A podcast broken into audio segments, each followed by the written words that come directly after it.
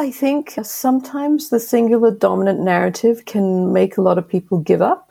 So, for example, on climate change, if people start to write that uh, 1.5 degrees is not feasible, that may make a lot of people want to give up on climate action, on changing their own behaviors, and stuff like that. That's why it's important to have multiple narratives or different perspectives that inform that singular dominant narrative. It's just all about staying connected and hopeful and not giving up.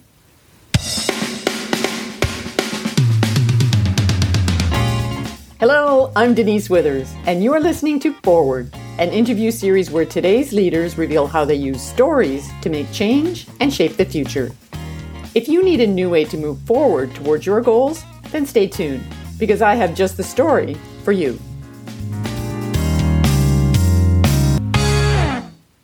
Inspiring action on big issues like climate change can be incredibly tough. Challenges from disinformation to discouragement can make even the most responsible citizens apathetic. So, how can we use stories to build trust and momentum? That's what we're going to explore today with strategic communications consultant, writer, and coach Denise Young. For the past decade, Denise has worked internationally on changing the way scientists connect with policymakers and the media, mostly around climate change and sustainability. To do that, she draws on years of experience reporting on finance and markets across Asia, North America, and Europe for Reuters and Agence France Presse. She's joining us today from her home in Paris, France, and I can't wait to find out more about her work. So, welcome, Denise. Thank you for having me, Denise. It's great to be talking to, you know, someone who has the same name. That's true. It's never happened to me before. Hopefully we don't confuse each other. You know, when I look at the work you've done over your career, you've had tremendous success using stories to shift behavior and inspire action across different industries and contexts. And that kind of expertise is something that we desperately need to tackle today's crises like the pandemic or climate change. So, can you start us off by telling us why you decided to focus your story work on such a difficult subject? Oh, yeah, that's a great question, actually. I, I, decided to focus on this kind of intersection between climate change and finance because I had seen that the, the reporting that is done on this field of green finance, sustainable finance, is mostly done by mainstream financial media that is consumed by I would say people over the age of 40 or people who invest who, who come from kind of like a pre, like baby boomers and, and just below that. And so there is like a, a very singular narrative right? When you have a slightly niche specialist field and it's really only covered by a small range of media outlets, that tends to make the singular narrative take hold and sort of become the dominant narrative. And that crowds out actually everything that's interesting about that. And so that's what I find interesting. I like looking for whether it's reporting or storytelling or writing for clients as well. It's like, what is the thing that may not be quite so obvious that will help us to look at this thing in a slightly different way? And, and maybe that that thing can help us to either become more empowered or to leverage some thing for action or change that may not be so obvious. That's very cool. This idea of shining a light on alternative narratives as a way to invite change. What made you choose to do that in your work? Yeah, because I think sometimes the singular dominant narrative can make a lot of people give up. So, for example, on climate change, if people start to write that uh, 1.5 degrees is not feasible, and that may make a lot of people want to give up on climate change, on climate action, on their own changing their own behaviors, on voting, being very careful about who they vote for on this issue, and stuff like that right? And so that's why it's important to have multiple narratives or different perspectives that inform that singular dominant narrative. It's just all about staying connected and hopeful and not giving up. That really is the big challenge, isn't it? So, how are you doing this work? What kinds of storytelling are you working on? Oh, so I discovered the podcast last year, and I have my own podcast, which is focused on climate change and finance. It's called uh, New Climate Capitalism. So that was a really fun learning project for me because I came from text journalism originally, and I'd never done audio before. But the playing field is wide open to everyone these days with all the tools. Otherwise, I, I, write articles also about climate change and finance. I do some facilitation work. I do communications consulting work as well. And so I guess all of those things involve different aspects of storytelling, but I'm not consciously aware of it. You know, I came from journalism and we were trained as craftspeople. We weren't trained as storytellers. But I guess in the last 20 years, all of the arts, right, of whether it's reporting the facts, you know, writing opinion, doing sales, marketing, doing propaganda, doing kind of full on manipulation, all of these things have kind of generically been rebranded as storytelling. Right. And so who are you telling stories for now at this point? Who are your clients? Who are you bringing the stories to? How are you affecting change with your stories? So, the people I suppose who listen to my podcast and subscribe to my newsletter are people who are probably coming from a range of either they are financial practitioners who are interested in ESG investing and green finance, or more broadly, people from my own professional networks who either come out of research backgrounds or civil society, climate action backgrounds and felt a curiosity or a need to learn a bit more about the finance piece of climate action. And often coming very skeptical, like it, it seems like greenwash, all these claims being made by banks, companies, and so on that they're green, that they're offsetting, that they're doing this and that, and wanting to find out sort of what's real and what's not. And I certainly don't have the answer to those things, but I've been very fortunate to be able to talk to a lot of guests who are, are looking at many, many different aspects of this problem. And so you're bringing them different perspectives, different stories, different narratives, but it sounds like you're still maintaining your journalistic integrity where you're not bringing a point of view and you're inviting the audience to make their own interpretation. I, I mean, yes, I guess so. I think journalism is really actually incredible training. And when I was a journalist, I didn't think that. I worked at Reuters. It, it, was, it is, I suppose, still a massive machine. And I was trained on a typewriter. And there were all these aspects that sort of very much like a craft, right? Where you learn skills, but you also learn a kind of an ethos. And you learn to be the point of view from nowhere especially when you work for a wire service, right? You just um, have to be very fast. You have to be accurate. Um, you have to be able to have a you know basic level of style. And so that training stays with you all of your life, except that the world has changed so much. The internet came along, and suddenly you didn't have to work for a media organization. You could reach people just by yourself in many different ways. There's so much disintermediation, and but most importantly, from a storytelling perspective, is that nobody can really take the view from nowhere anymore even the people who, you know, are really supposed to be doing that, reporting the, you know, taking the view from nowhere, they, they're also taking a view. As soon as they have an account on Twitter and they say or they do anything, they are taking a point of view. That's really interesting. So, what are the implications of that when we think about using story as a tool to inspire climate action? Gosh, I I really don't know. That's a big question. it's a really big question. I mean, everyone is an editor these days, right? In a way, because in the past, your information diet was curated and dictated by these people behind the scenes who were news editors. But now everyone edits their own news feed. They choose what they want to open and what goes in. And and not only that, you know, social media, the algorithms in many ways are also exactly. editing, curating yeah. what we see as well. And yeah. so that leaves me to wonder about something which I actually don't talk about that much, which is the darker side of story that you and I chatted about briefly. This mm-hmm. idea, because stories have the power to control what we think and what we say and what mm-hmm. we do, they absolutely have the power to be used for evil in the simplest terms. And so when you think about things like greenwashing, what can we do as storytellers to try to reassure people that we are, as best as possible, trying to bring them truth? Yeah, truth is becoming more and more elusive. And, you know, trust is, it's very hard for anyone right, to trust any source of information anymore. Like 10 years ago, people were not trusting their politicians. Now, people have trouble trusting each other. So, how can I say this? I like I can have an intention to present something in a fact based way or as truthfully as I possibly can, but I don't have any guarantee that I'm going to succeed ever, I think, in today's world.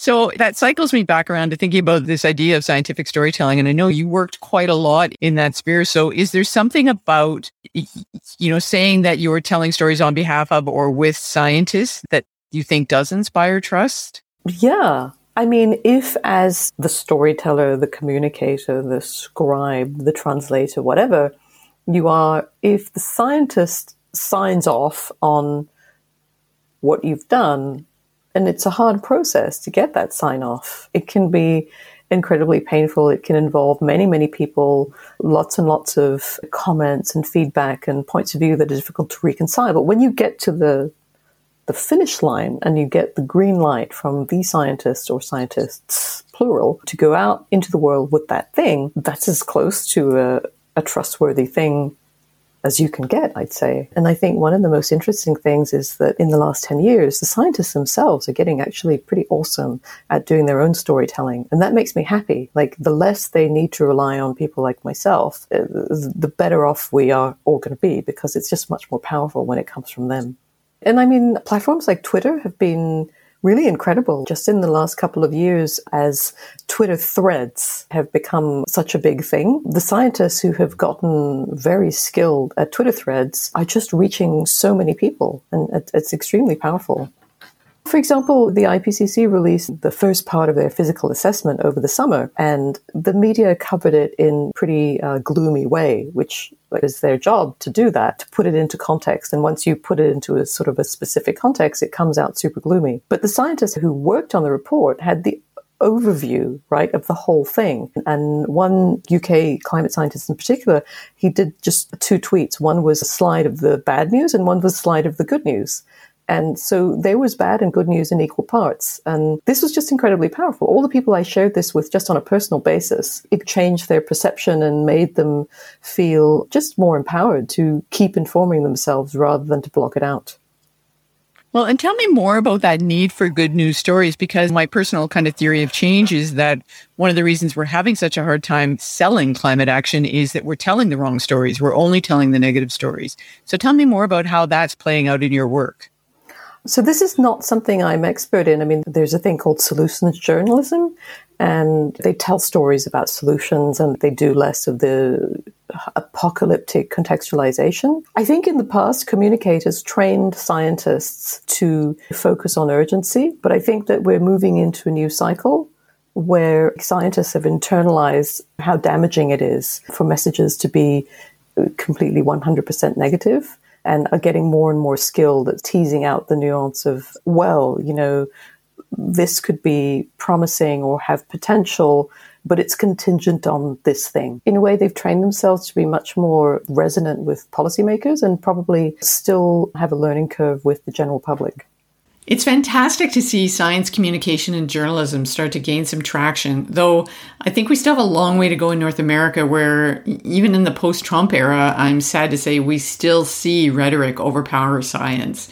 So as we continue to explore solutions or, you know, other positive ways to inspire climate action, I was really intrigued to learn about your climate narrative circle. Can you tell us what that was about? Oh gosh. So this was an experiment that I did with a partner. She's Swedish and she's based in Paris, and her name's Stina Heikkilä.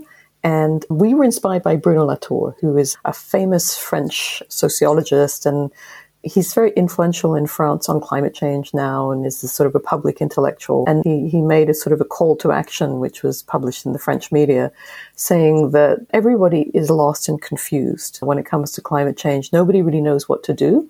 Nobody knows who to listen to or which way you know, to go. And so people should just gather in small circles, you know, small groups and start from the beginning, kind of do a stock take on what they care about, what they want to work hard to preserve and hold on to, what they're willing to let go of, and to allow themselves to be guided in that way. And so it's kind of a much more bottom up approach to figuring out how are we doing at the personal level on climate change and climate anxiety and, and action? And, and then moving from there, once you've got a, a better sense on how your personal values connect to what you're able and willing to do to the sort of the bigger picture of your city and the people you vote for, your mayor and the political party that you vote for, and the businesses that you spend your money on, all that kind of thing. Yeah, and so then we were also very inspired because this was late 2019, so we're still in the, the Greta Thunberg activism cycle.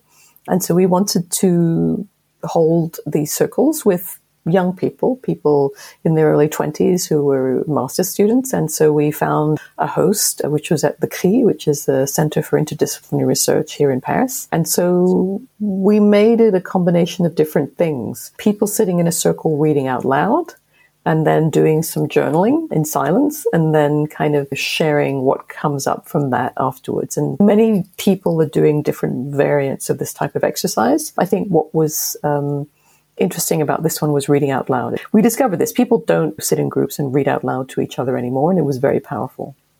It's a really interesting concept. And, and thinking back to the original call to action, it almost sounds like a call to, in a localized way, design the future that you want. Yeah, that's right. Yeah. Right. And so, what kind of response did you have from the participants? I mean, they were incredible. You know, professionally, I don't get to work with people of that age. And so it was just a gift to be in an intimate, kind of safe space with those people. They were coming from all over the world. They were students in there from Europe, from France, from Spain, from Belgium, but also from India. And so we chose some texts. There was poetry, there was fiction, there was a, a commentary from Science Magazine, there was kind of a range of stuff. There was a speech from Greta.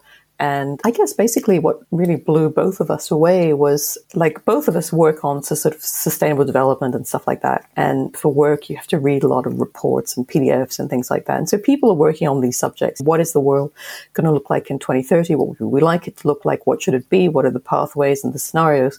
But this group of incredible 23 year olds at the level of values, they are already kind of physically embodied in the future right? And it was incredibly moving. They were much more collective minded, for example, than people of my generation. They really had made enormous efforts to cut their consumption down as close to zero as they possibly can. They really care about human relationships and being together. They really don't care about accumulating assets and wealth and property and cars and things like that. And they're just very, very extremely present in the moment it, it sounds like the emergence of a, a new culture driven by stories and people who are not necessarily encumbered by the same stories of the past that we are. Yes, I felt very liberating, sort of inhabiting their space, being allowed to see up close what their values are. And so, what do you think we need to do to encourage more of this story making or future making, you know, with stories? Gosh, well, so the first one we did was in person, which was fantastic. And this was right before the lockdown of March 2020. And we designed it as a series of three. The next two were online. And so it was just not the same, right? We didn't have the same energy, the same level of engagement. You know, the second one was uh, just like a far cry from the first one. And then I think in the third one, we sort of found a middle ground, which was halfway as exciting as the first one. And since then, we haven't had any more because we were doing different things, but it was just hard to imagine doing that in, in virtual format because it was, it's, you know, it's quite intense.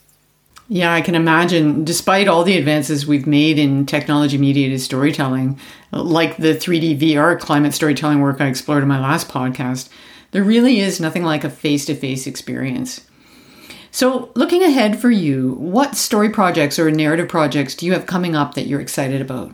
So I, I have a newsletter which is actually called Climate Narratives Annotated, but I'm going to be rebranding it because I think the name is too long. And actually, the word narrative I find is a bit abstract for people, right? Like the word story is probably fairly accessible, but the word narrative, somehow many people switch off, I think. I don't know if you agree with that statement. Oh, I do. That's another whole podcast episode right there. yeah. And why is that? Why does the word narrative make people fall asleep? Yeah, I mean, uh, my take on it is that people think it's too academic. The other thing for me, just quick aside, in, in my own definitions, the way that I work, a narrative connects a collection of stories that are related in a specific way. Mm-hmm. So there's the narrative of climate change, or there's the narrative of gay marriage legislation, or there's the narrative of your life, which is the collection of all the stories that make up the things that went on in your life. So each story being a specific or discrete event. And so for me, because narratives are open ended and ongoing, they're not as compelling as stories which have this beginning, middle, and end and some kind of dramatic conflict in them. Right. And I mean, I, I want to say something about the transition from being a journalist to writing newsletters because this relates back to what we talked about earlier, which was the view from nowhere. And you've seen this. There are tons of very famous A-list journalists who are now making a living on platforms like Substack writing newsletters. But what it does to sort of the information flow is you have to be quite opinionated. You have to have a very strong view on something when you write a newsletter. And quite often when it comes to climate change, right, the most read newsletter on Substack on climate is Emily Atkins's Heated. And it's very much about being angry, you know. So somehow in order to reach people today, there is some aspect of emotion and, and, and anger and opinion that that goes into the mix. Whereas I think before, opinions that were kind of published on opinion pages of prestigious newspapers were sort of probably much colder. And, and so now the newsletter writing becomes almost like activism. I think that's a really excellent point. And I think we can take that up a level and look at corporate communications.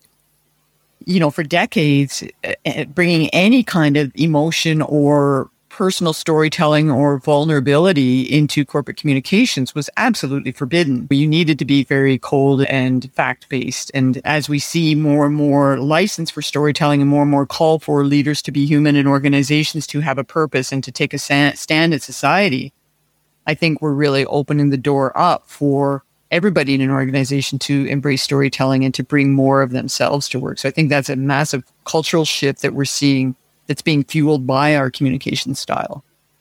Yeah, it's true. So many things that in the past were considered unprofessional and unconscionable have become the norm of what expected. Absolutely. And and I think that's why we're seeing such a big demand for leadership storytelling as well. Mm. Um, so I, I want to end with your thoughts, maybe a little bit more on this idea of the view from nowhere, because I'm really intrigued by that. When we look at the challenge of inspiring climate action, what are we going to need to do in terms of shifting the kind of stories we've been telling from being focused on facts and figures to being focused on the human story of climate change? Right. I, so I want to give the example of a climate scientist who's a good friend of mine called Kim Nicholas, and she just wrote a wonderful book that is for normal people called um, Under the Sky we make. And she writes a newsletter as well, which is, I think, called We Can Fix It. And so she deals with that uh, really admirably like her newsletter is structured into climate action facts, feelings, and action. And so I, I just think this is the way forward is that she is one human being, but she's having to juggle all of these things constantly, right? She's having to keep up with the science, write scientific papers herself, but also she's a human. She has feelings and she also needs to act on the basis of the, the, the previous two things, right? what are her feelings telling her to do in her personal life and her actions and, and what do the facts say and so how, how do you make sense of that as a human being it's actually really difficult so because she's a scientist she is able to very articulately box those three things out but in reality, these things are, are constantly there, and she has to juggle and sort and, and, and manage and prioritize across these things. She does. And I love that. And I'd love to uh, get the link from you to include in the show notes. For me, that's a really interesting example of what I'm calling in my work narrative intelligence, which is really kind of the director of our life story. And, and the way it works is by constantly tapping into all the stories that we tell ourselves, which include our facts and our figures and our past experiences and drawing on those to inform our decisions and our actions. And so it almost works like the scientific method in many ways where we get an idea, we take action, we try it out, we get some feedback on whether it worked or not, and then we iterate and we we try again, and that continues to fuel the stories that we tell ourselves. And so, yeah, I'd love to take a look at her work and see how she's framing that. I think that's a really powerful approach. Right, and so that's definitely not the view from nowhere, right? Like the fact-based stuff is is rigorous and it's communicated well, but she doesn't sort of try to hide behind a screen and say I'm the neutral scientist. She acknowledges the fact that she's a human. And I think I think we need more of that. That's fantastic. Denise, thank you so much for taking the time for this conversation. I know I threw some really hard questions at you that I honestly don't know the answer to it, and I just wanted to get them out there. But I really appreciate you taking the time to dive in and have this exploration with me. No, thank you so much. It was really fun talking about this. Well, I'm going to look forward to uh, following your podcast and your newsletter and seeing where you take your work in the future. Uh huh. Thank you. You've been listening to Forward a podcast about how leaders use stories to shape the future. If you'd like to know more about how story design can help you develop and sell your big idea, get in touch at denisewithers.com.